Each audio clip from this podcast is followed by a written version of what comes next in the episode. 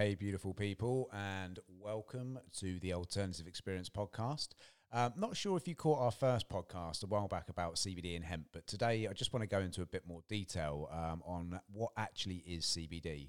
Um, I take it for granted sometimes that obviously I know bits that other people aren't aware of. So uh, this is what I want to do is try and educate you guys on as many of the basics and some of the more advanced basics as well if we can.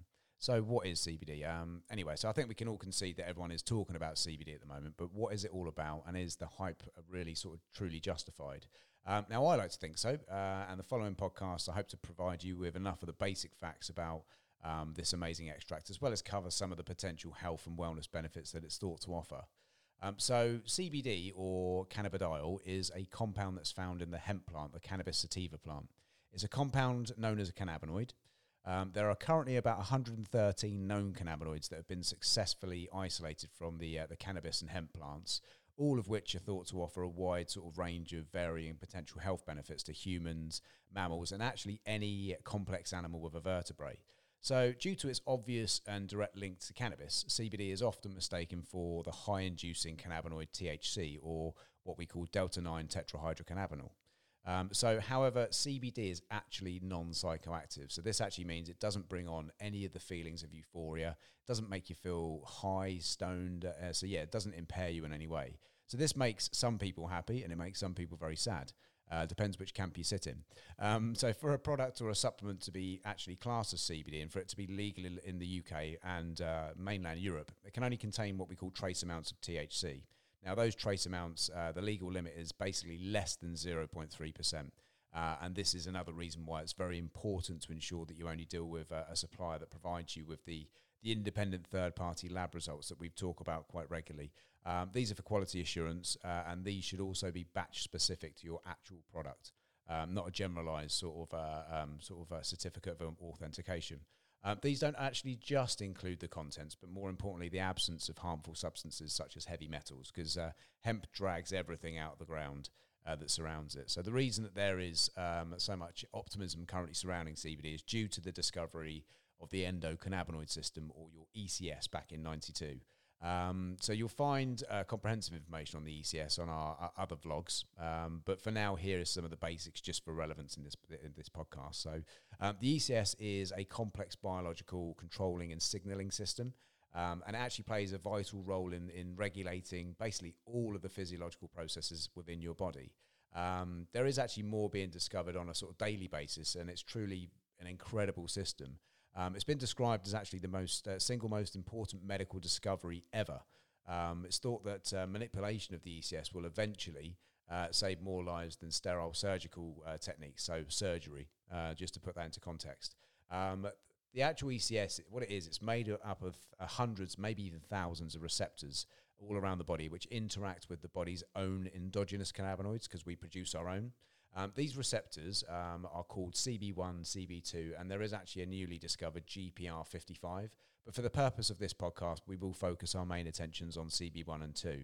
Um, so CB1 receptors, they can be found all over your body. Uh, they're in the nervous system, internal organs. They're also very prominent within the brain.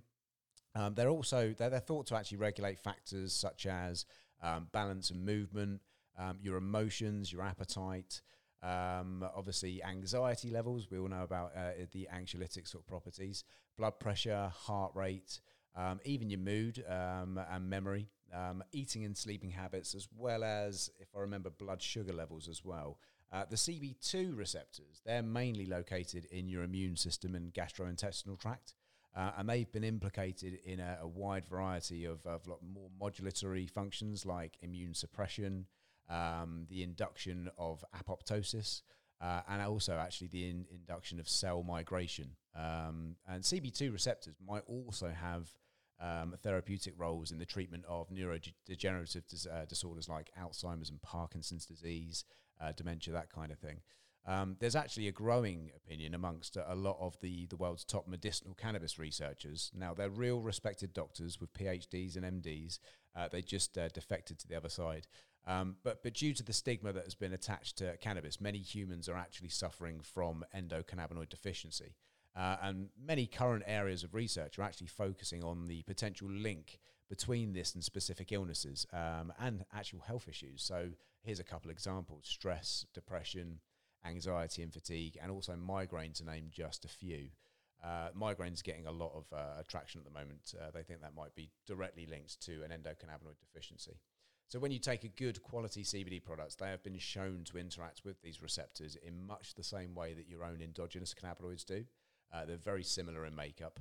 Um, but when phytocannabinoids, which are plant based cannabinoids, do this, um, the research has shown that they actually produce a number of uh, therapeutic responses as well. Um, this can also stimulate your ECS to, to achieve its number one goal, and that is actually reach homeostasis of the body. Uh, that is the body's ability to maintain itself and function in the proper environment at all times. So, unlike pharmaceuticals, CBD does not actually generally carry any side effects, and it's in many cases its users actually report it's more effective too.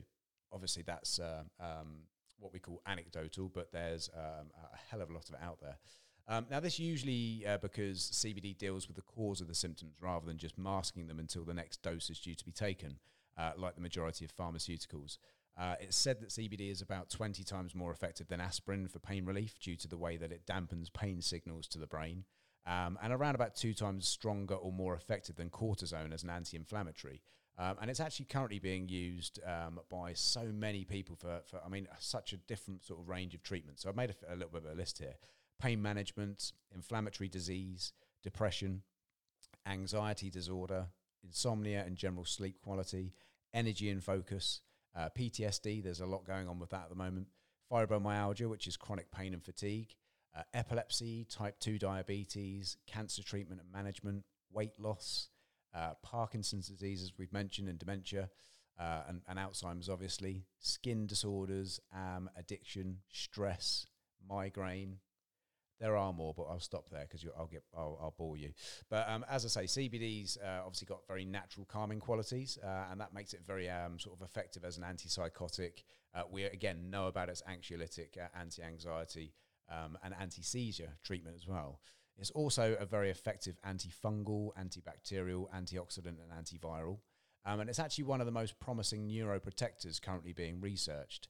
Um, in the USA, it's been reported that around about 50% of CBD users actually phase out their pharmaceutical based treatments, such as opioids and antidepressants. And we all know about the, uh, the sort of uh, epidemic they have going on at the moment. And, and they're doing this in preference for CBD. So you could say it's fast becoming uh, kind of a go to sort of wellness supplement. Um, its growth and its popularity uh, has actually uh, been such a success that Forbes estimate is going to hit around about a $22 billion industry by 2022.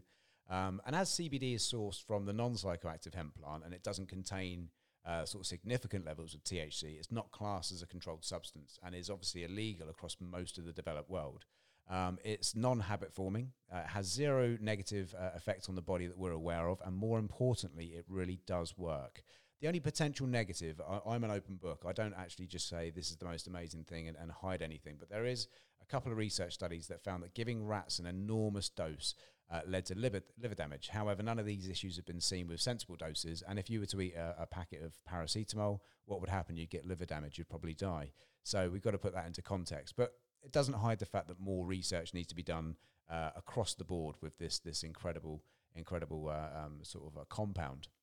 So, in fact, actually, if I go back to that, I believe the dose was the equivalent of giving a human um, sort of like a ba- basically a bottle a day. So neither of these issues have really been found uh, with the size of dose that would be required for normal consumption.